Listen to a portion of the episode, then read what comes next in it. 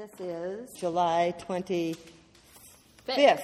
and it is Julia and Sherry's relaunching of Mindful Moving, and um, it's this. been a while, yeah. and so then what is it? This is, it's like sort of the testament of a practice. I started out with all these S's, streaming, Oh. and then streaming became uh, solid, stable, structure. And that felt like, oh, that's aligning really. and then the last one went into striving for being different in this practice. And then as I was striving for, all of a sudden breath began to take over as this really audible piece. So I was like, ah, I can't get away from. I mean, one of the ideas with a pattern is that you, is the repetition, is the replication, is that you come back to it and you're a new person, you know, like you can't step into the same river twice. Interesting that you like choose to al- align your practice against like a letter. So that today was the word S. Oh. Or the letter S for you. Yeah, yeah. For some reason, it's you know it's a way of I'm reading all this stuff about creativity, and one of the, I just read this section about that really creative people at a point choosing is essential. Mm-hmm. Because if you don't choose, if you can't give weightedness to something, then you're only going to arrive at a certain level of creativity. You really have to push yourself into choices that then push you deeper, deeper, deeper. But I think it's just that I, I start on that one thing, and then somehow I've just sort of, the, my practice has been to stay with that as a way of framing it. It's like super simple. Yeah, So it is. And then, and the thing that I was amazed with was how much I almost held to S's for that whole thing. So then, this interest that I have in framing our sensory and di- differentiating it, and I wasn't even. It wasn't even really hard, but but. Um, I got away from the ings and the action into solid, stable, standard structure, and that felt like yes, still. or I could have added stillness to there in terms of alignment. I could say that that was alignment, or and that it was about the bones. I mean, I could go. I've gone off in that, but what if I don't do that? Especially if I'm wanting to make this palatable to other people, like find your structure rather than find your bones and move from your bones, which feels freaky to some people. Mm-hmm. You know, As so a teacher, that's really important to make your practice, as you say, palatable to other people. Yeah. But there's like a value, I think, in just coming in here and doing you for you. Oh, yeah. Oh, totally.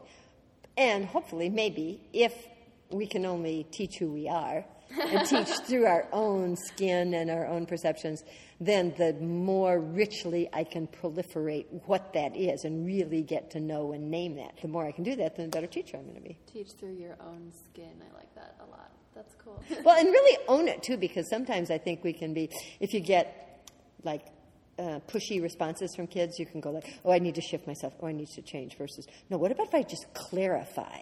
Yeah, You know, my own skin. I think to a certain extent, you can't do anything else. Like you're going to be you, you no matter what. And if you're not being yourself, I think it's you just put yourself in an uncomfortable situation. Yeah. And then like kids can. But haven't you haven't you run into people who are totally faking it? You know, they're And, not like, being themselves.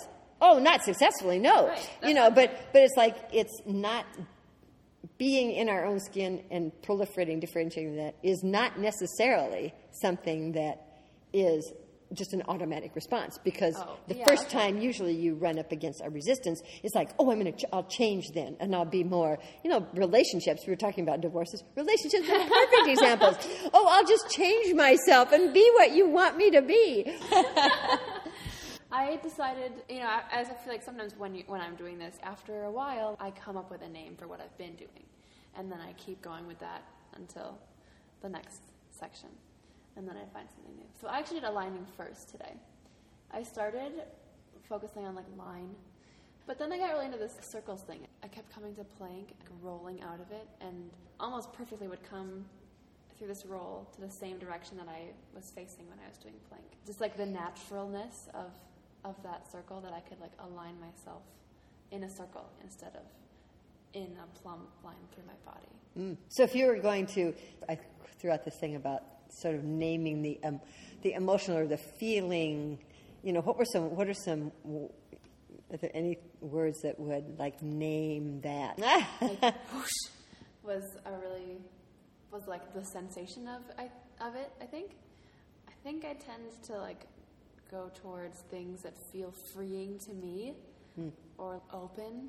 Whenever I am doing a movement exercise, it's always about like opening myself because I think that's the way that I can be become the most honest if I am in this like open place where I could give myself to others if I was interacting with somebody else, or um, give to myself. It just it's a mindset that allows me to be more um, honest and humble about who I am in this moment. I think interesting though humility. That's Yeah. you know I mean, but that's a really interesting like what if part of our part of a, a, a an agenda or strategy was to find a sense of humility within your moving. Yeah, interesting. I started out with um, the sense of go, g- going, streaming. But I think the other thing that's interesting too is how quickly a naming comes. I think part of the practice is identifying and being able to articulate and talk about the experience of it. That our moving is what erupts into a naming. Does it just get lost if you don't name it? I think like it's it's in there somewhere. It's embedded in what you've done and your experiential consciousness. I don't know. Writing writing things down really helps me because it is that naming thing. Like if I pinpoint it and make a point to pinpoint it. Then maybe, you know, part of me wonders like, does that, like, is there a retroactive, is there a flip back that just went like, you know, that really strengthened it in terms of a memory, like a mirror neuron or Oh, a yeah. memory neuron that says, whoa, we've got this now. So I'm curious, like, if I went back and tried to replicate this score, Oh. that, but that might be kind of interesting to see if, because there was this naming, Yeah. then could it go even farther? Would there be more, for me, S words? well, if you think about like education in sort of a standard classroom, the study tips that you're encouraged to do, I mean, one of them is always write stuff down or like take mm. notes or whatever, because forming the letters, that's all part of like consolidation processes in your mind. yeah. And there have been many, many, many studies in psychology that have kind of shown that if you, not just like writing stuff down, but if you find a way to like take a moment, think about what just happened, and consolidate it somehow, whether it's like slowing down to write or Right. um, like a gratitude practice, really noticing what's going on and going, I'm going to remember this today.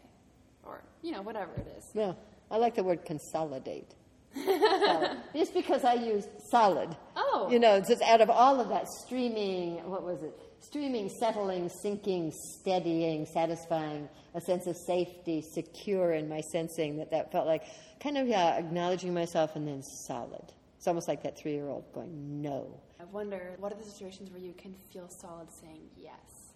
And especially going forward, like just having graduated and trying to make all these new adult choices, I have I feel like I have to second guess myself a lot and consider is this the right choice for you right now? And Mm, there's a lot of not being able to just recognize an instinct or like a intuition about something that feels really right, and that the rightness can feel just as solid. Oh, saying totally, yeah.